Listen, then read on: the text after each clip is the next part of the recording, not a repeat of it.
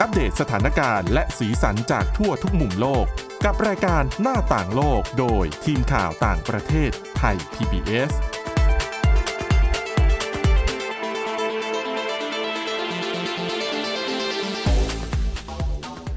สวัสดีค่ะ คุณผู้ฟังต้อนรับเข้าสู่รายการหน้าต่างโลกกันอีกครั้งนะคะเอามาเกริ่นกันก่อนค่ะว่าวันนี้เนี่ยเราจะนำเสนอเรื่องราวอะไรกันบ้างนะคะ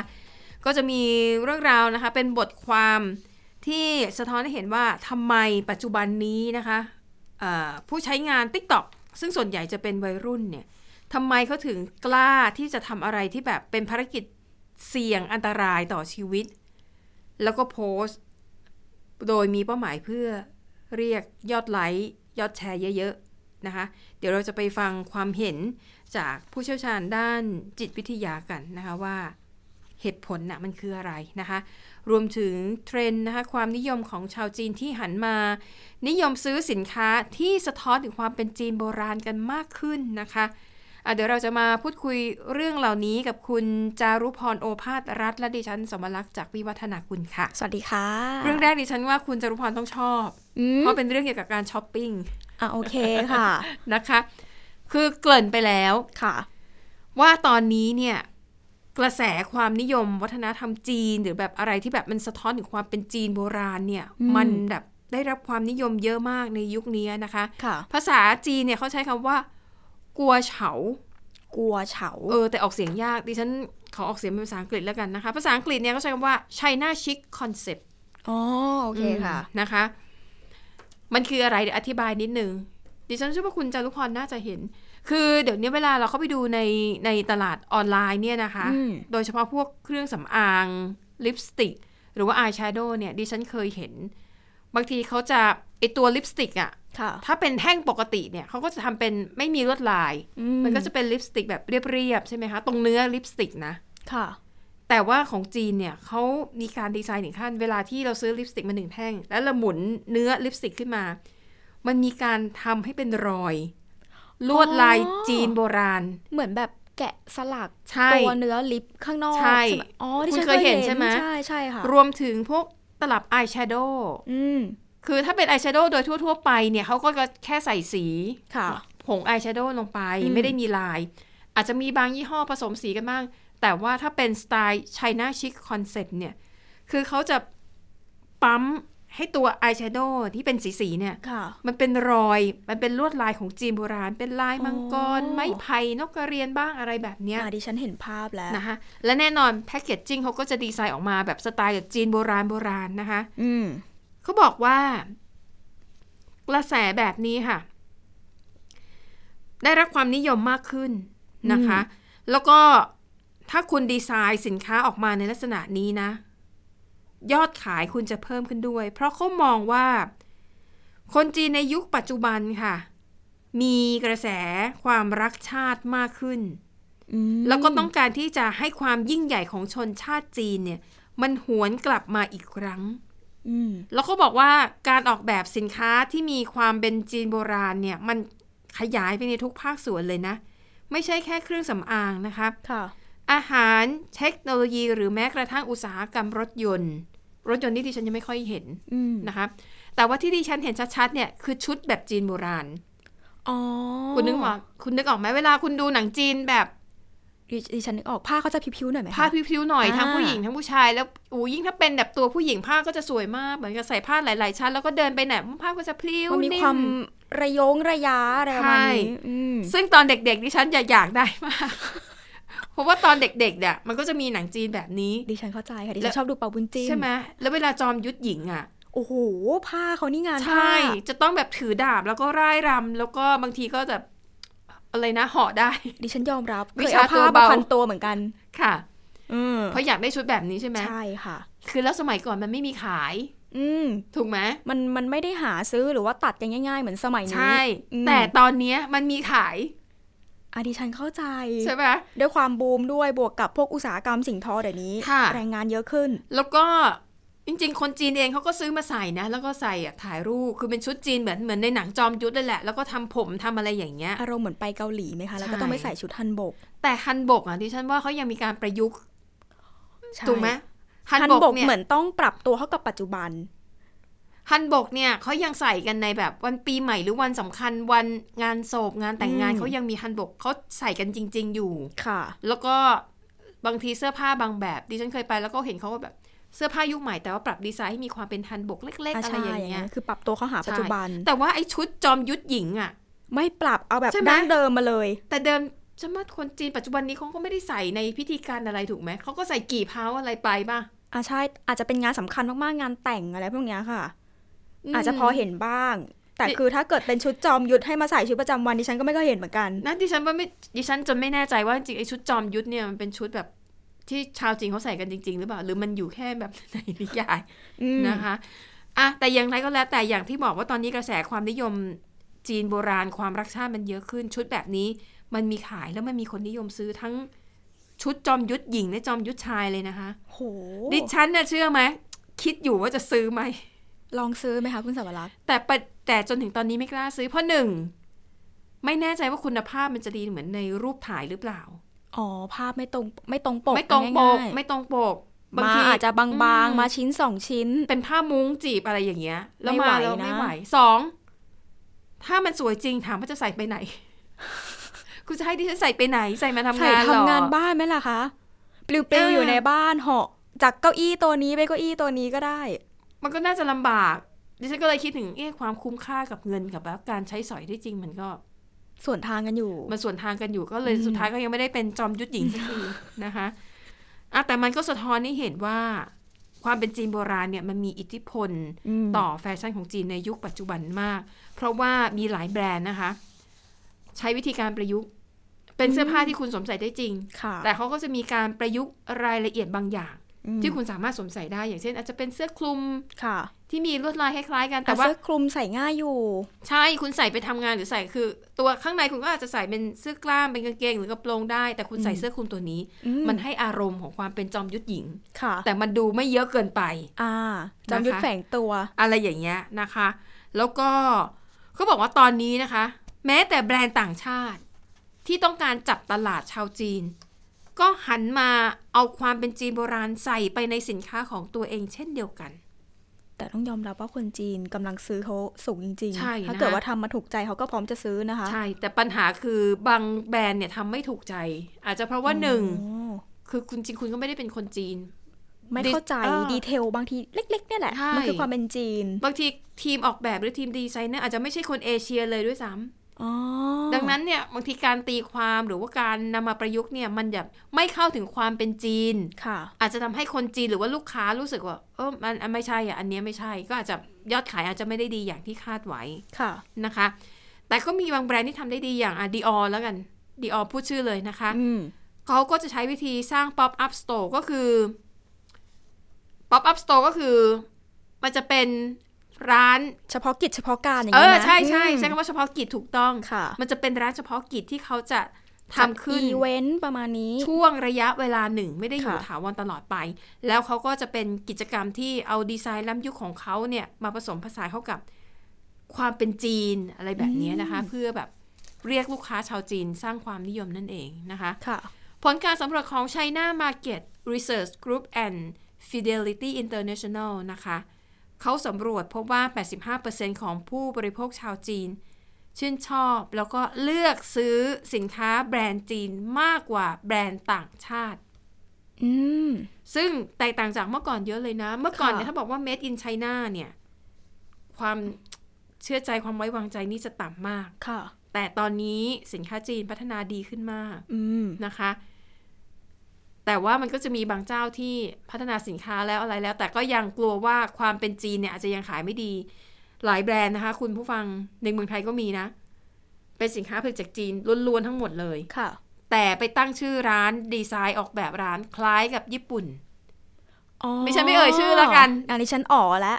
นะคะ อ๋อตาม มีหลาย ๆ หลาย ๆ แบรนด์เป็นอย่างนี้คืออ ม ข้างในจะแบบของราคาไม่แพงอะ่ะ ค่ะ จับต้องได้แล้วแบบรูปแบบน่ารัก แต่ตั้งชื่อเนี่ย มันคล้าย ๆกับ ญี่ปุ่นเลย ใช่ อืม ก็มีอยู่สองสามเจ้าไปไม่รู้ก็ไปตามหาเอาเองนะคะ หาไม่ยาก นะคะอ่าแล้วก็ แต่สินค้าบางยี่ห้อทำได้ดีอ่ะอย่างเสี่ยวเสี่ยวหมี่ ค่ะ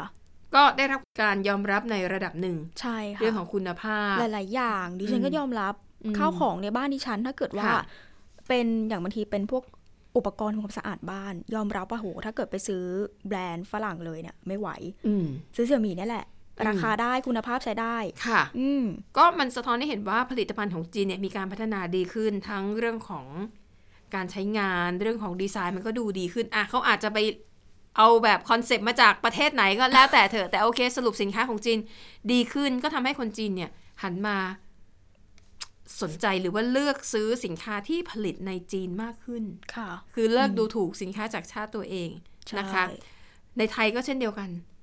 ในไทยตอนนี้แม้แต่รถยนต์ไฟฟ้า อืม ที่เป็นสัญชาติจีน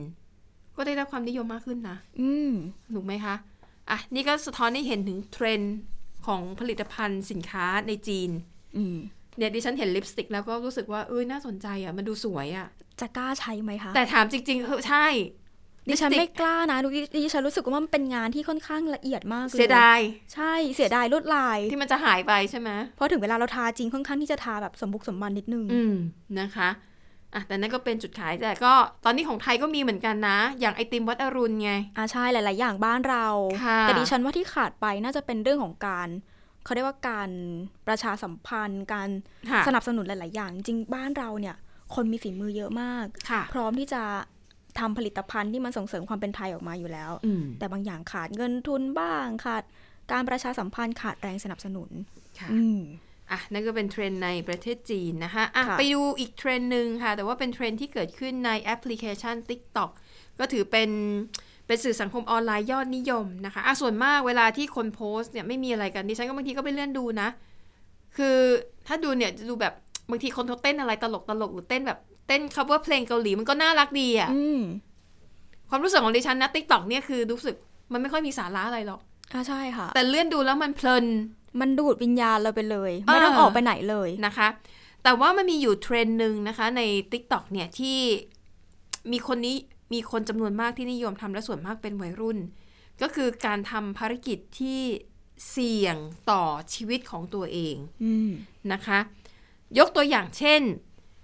ภารกิจที่ท้าให้คนเล่น TikTok เนี่ยกลั้นหายใจ หรือให้คนมา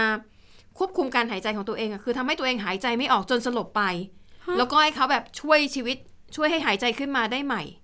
นะคะ เพื่อที่เขาจะได้บันทึกภาพตอนที่ร่างกายเนี่ย มันฟื้นกลับมาแบบเฮือกกลับมานะคะ ดิฉั อีกชาเลนจ์หนึ่ง คือ คือการทานยาไข้หวัด หรือทานยาภูมิแพ้แบบเกินขนาดจนก่อให้เกิดอาการหลอน แล้วก็บันทึกคลิปไว้ คือเรียกเรียกยอดไลค์อยากให้คนเข้ามาดูเยอะๆอะเพราะไอคนที่มีอาการแบบเนี้ยไม่ใช่ว่าเราจะได้เห็นแบบง่ายๆ ถูกไหม อ่ะอ่ะถูกต้องค่ะ แต่อันเนี้ยคือเขาตั้งใจทำให้ตัวเองเสี่ยงชีวิตอยู่ในอันตราย อืม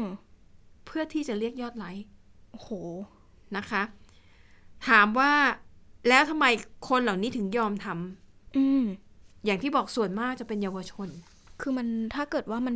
มัน ผิด พลาดไง ขึ้นมา ตายเลยนะ อืมไม่มีโอกาสได้กลับ ใช่ มาโพสต์คลิปเลยนะคะ ใช่ จะมียอดไลค์เป็น 10 ล้าน 20 ล้าน แล้วมันจะมีประโยชน์อะไรในเมื่อคุณเสียชีวิตไปแล้ว ใช่ นะคะ ในประเด็นนี้ค่ะ ดรพาเมล่ารูชเลชนะคะ เป็นผู้อำนวยการศูนย์วิจัยจิตวิทยาสื่อ มหาวิทยาลัย Fielding Graduate ในรัฐแคลิฟอร์เนียของสหรัฐ เขาเอิ่มวินิจฉัยอย่างนี้นะคะว่าเหตุผลที่คนทำภารกิจเสี่ยงตายแล้วแชร์ในโลกออนไลน์เนี่ย เพราะว่าเป็นเพราะเพื่อนกดดัน หืม นะคะ แล้วก็รู้สึกว่าถ้าตัวเองไม่ทำเนี่ย จะเข้ากับสังคมนั้นๆไม่ได้ อืม แต่ถ้าคุณทำสำเร็จเนี่ย คุณจะรู้สึกว่าคุณจะเป็นส่วนหนึ่งของสังคมที่ยิ่งใหญ่ คุณจะรู้สึกว่าตัวเองมันช่างเท่เหลือเกิน กล้าทำอ่ะเฮ้ยกล้าว่ะ แน่ว่ะอะไรอย่างเงี้ย โอ้โห นะคะ เพราะว่ามีคนจำนวนมากนะคะ ที่รู้สึกว่าเมื่อถูกท้าทายแล้วเนี่ย จะต้องทำให้ได้ อืม เพราะถ้าไม่ทำหรือปฏิเสธปฏิเสธคำท้าอาจจะถูกมองเป็นคนขี้ขลาดหรือไม่เก่งพอ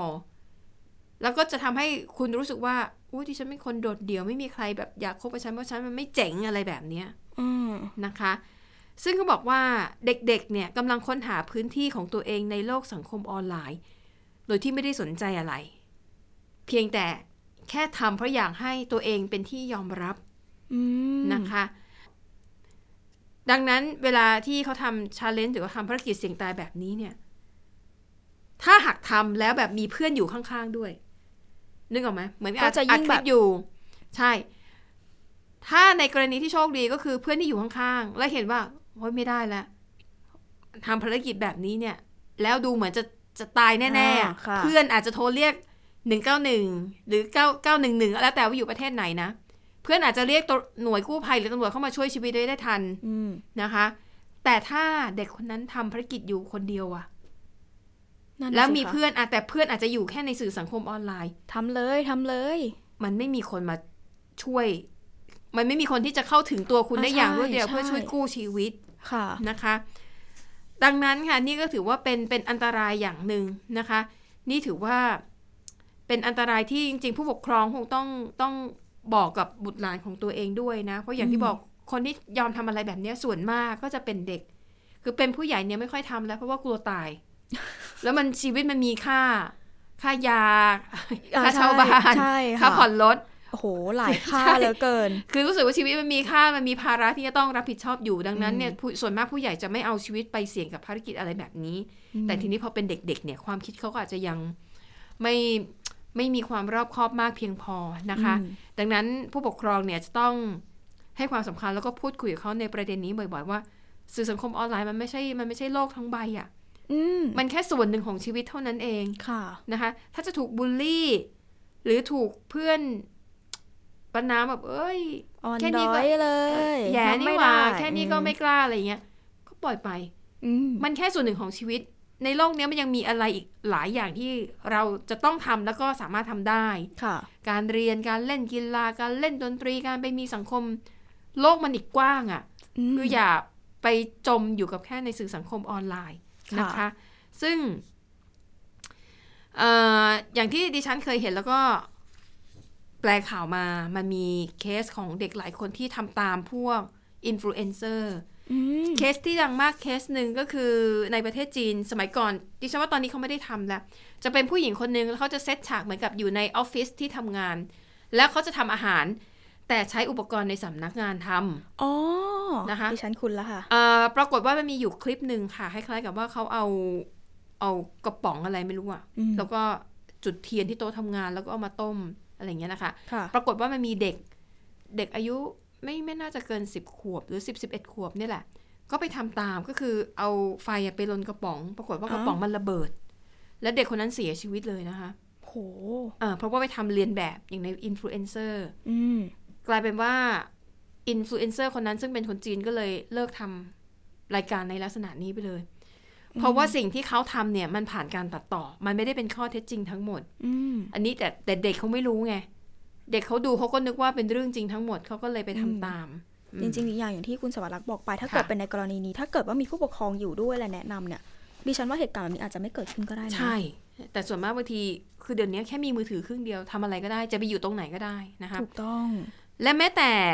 ไอคลิปของเด็กๆทุกวันเนี้ยดิฉันคือคือดิฉันนะมีหลาน อืม แล้วบางทีหลานเนี่ยห้าหกขวบเขาก็จะนั่งดู YouTube อะไรของเขาไป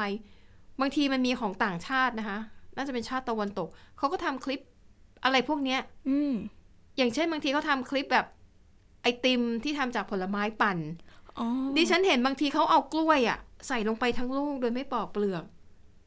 เออแอปเปิลก็คือใส่ลงไปทั้งลูกคือ ให้มันแบบมันดูน่าตื่นตาตื่นใจอะ อ่าใช่แบบตัดคลิปฟึบฟึบฟึบ ใช่ ฟึบ ใช่ อย่างนี้ใช่ไหมคะ แต่พอปั่นออกมา มัน มันก็เป็นน้ำผลไม้เป็นไอติมแท่งได้อะ แต่ถึงเว นะ ลา คะ เขาทำจริงๆเขา แต่ถึงเวลาจริงๆไม่ได้ใช่ไหมกล้วยมันก็ต้องปอกเปลื ยู่ อก แล้วม แอปเปิลมันก็ต้องแบบฝานมันต้องเอาเม็ดเอาก้านอะไรออก อืม แต่คือเด็กๆอ่ะเขาไม่รู้ แล้วเขาคิดว่ามันคือเรื่องจริง ซึ่งโอเคดิฉันว่าในแง่ของ ถ้าเป็นเป็นแบบเนี้ย มันอาจจะไม่ได้ดูอันตรายมาก อืม ถูกไหมเพราะยังไง แต่มันขึ้นอยู่ที่การเขาเรียกว่าขอบเขตความรู้ความเข้าใจของคนดูกลุ่มนั้นๆด้ ใช่ วย ใช่นะคะ ดิฉันก็เลยบอกหลานว่าอ่ะงั้นเดี๋ยวเรามาลองทำแบบในคลิปกันนะ แต่ว่าเวลาทำก็พยายามจะสอนเขาไปด้วยว่า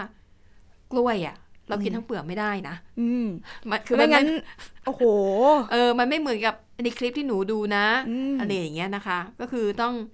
ค่อยๆสอนไป ซึ่งดิฉันว่าอันเนี้ย คือถ้าเป็นเคสแบบเนี้ยมันไม่อันตราย เพราะอย่างน้อยถ้าเด็กทำจริงมันก็แค่ไม่อร่อย หรือมันอาจจะมีแบบเชื้อโรค แต่ยังไงพ่อแม่เขาก็ต้องเห็นอยู่แล้วแหละ เพราะเด็กมันจะใช้เครื่องปั่นคนเดียวไม่ได้หรอก ถูกต้อง แต่ถ้ามันเป็นคลิปอื่นที่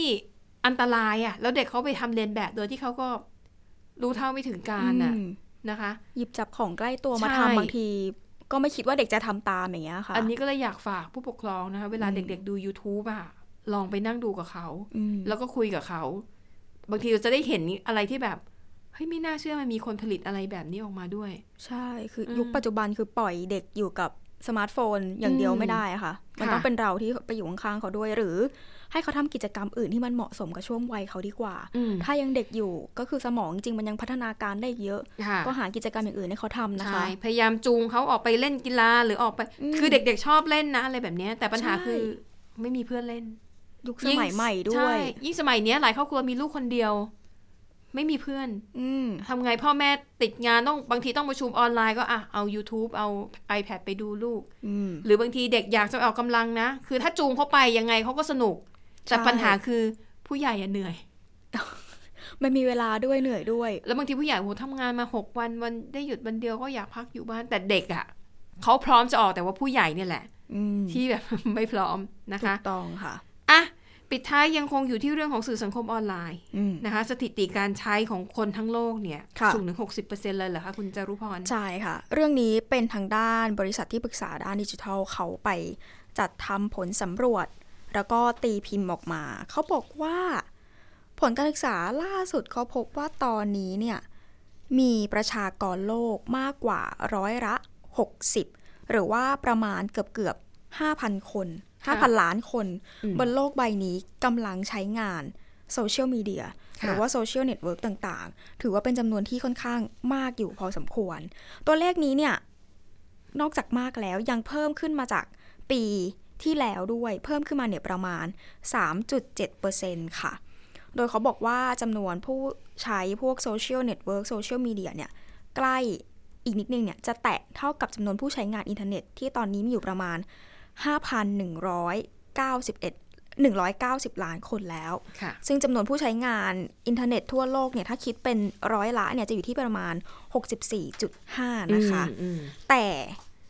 จำนวนที่มากขึ้นก็ไม่ได้หมายความว่า มันจะยังมีความแตกต่างอยู่ ตามบรรดาในเรื่องของภูมิภาคแล้วก็พื้นที่ต่าง ค่ะ ๆ ซึ่งมันก็จะไปเกี่ยวข้องกับการเข้าถึงพวกอินเทอร์เน็ต หรือว่าสื่อสังคมออนไลน์ต่างๆ ด้วย อย่างเช่นถ้าเกิดไปดูที่แถบแอฟริกา ตะวันออกแล้วก็ตอนกลางเนี่ยเขาบอกผู้ใช้โซเชียลมีเดียเนี่ยมีอยู่แค่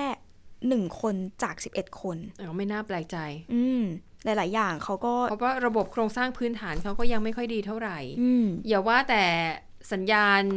อินเทอร์เน็ต Wi-Fi เลย ค่ะ ไฟฟ้าน้ำประปาเนี่ย บางที ยังไม่มีเลย เขาเรียกว่าสาธารณูปโภคขั้นพื้นฐาน ใช่ บางทียังไม่มีเลยนะภาษาอะไรกับเรื่องของอินเทอร์เน็ต แล้วก็ ค่ะ สมาร์ทโฟนต่างๆ ที่ อืม จะทำให้เขาเข้าสู่สังคมออนไลน์ได้ ค่ะ ส่วนในอินเดียเขาบอกว่าจำนวนผู้ใช้งานโซเชียลมีเดียเนี่ย คิดเป็นหนึ่งในสามของ อืม ประชากรทั้งประเทศ อืมเยอะนะ ก็ถือค่อนข้างเยอะ ค่ะ คนอินเดียเองก็เล่นโซเชียลมีเดียเก่งเหมือนกันนะคะ ค่ะ ถ้าที่สังเกตดู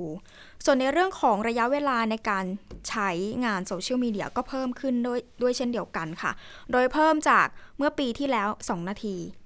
เพิ่มมาเสร็จแล้วเนี่ย ตอนนี้ค่าเฉลี่ยอยู่ที่ 2 ชั่วโมง 26 นาทีต่อวัน ค่ะ แต่ถ้าเกิดไปเทียบกันเขาบอกว่าคนบราซิลเนี่ยใช้เยอะมาก อืม เฉลี่ยต่อวันเนี่ยใช้อยู่ที่ 3 ชั่วโมง 49 นาที แต่ ค่ะ คนญี่ปุ่นเนี่ยใช้น้อยกว่า 1 ชั่วโมง จริงเหรอ ใช่ ดิฉันว่าจะมีชาติไหนชนะไทยได้เหรอคิดว่าไทยก็ไม่น่าจะน้อยนะ อาจ อัน จะ นี้วัดจากตัวเอง อืมใช่ค่ะอาจจะต้องเฉลี่ยเฉลี่ยกันไปบางคนอาจจะไม่ใช้เลยก็ได้ อ๋อใช่ใช่ อืม นะคะ แล้วก็โดยเฉลี่ยแล้วผู้ใช้โซเชียลมีเดียหนึ่งคนจะใช้เขาเรียกว่าโซเชียลมีเดียประมาณ 7 แพลตฟอร์ม อู้ ต่อหนึ่งคนถือว่าเยอะนะคะ อ่ะ Twitter Facebook Instagram อ่ะ TikTok Messenger ด้วย Line ด้วย อ่าอ่าอ่าอ่าได้ได้ได้อยู่ ก็ได้อยู่ยูทง YouTube นะคะหลายอย่างอืม ค่ะ เนี่ยแหละค่ะ ก็ถือว่าเป็นตัวเลขที่น่าสนใจ ค่ะ เราเองก็อยู่ในจำนวนนี้เหมือนกันนะคะ อือหือ อืม ค่ะ อ่ะ แล้วทั้งหมดนี้ก็คือเรื่องราวในรายการหน้าต่างโลก ขอบคุณสำหรับการติดตามค่ะ วันนี้หมดเวลาแล้วนะคะ เราสองคนและทีมงานลาไปก่อน พบกันใหม่ตอนหน้า สวัสดีค่ะ สวัสดีค่ะ Thai PBS podcast. View the world via the voice.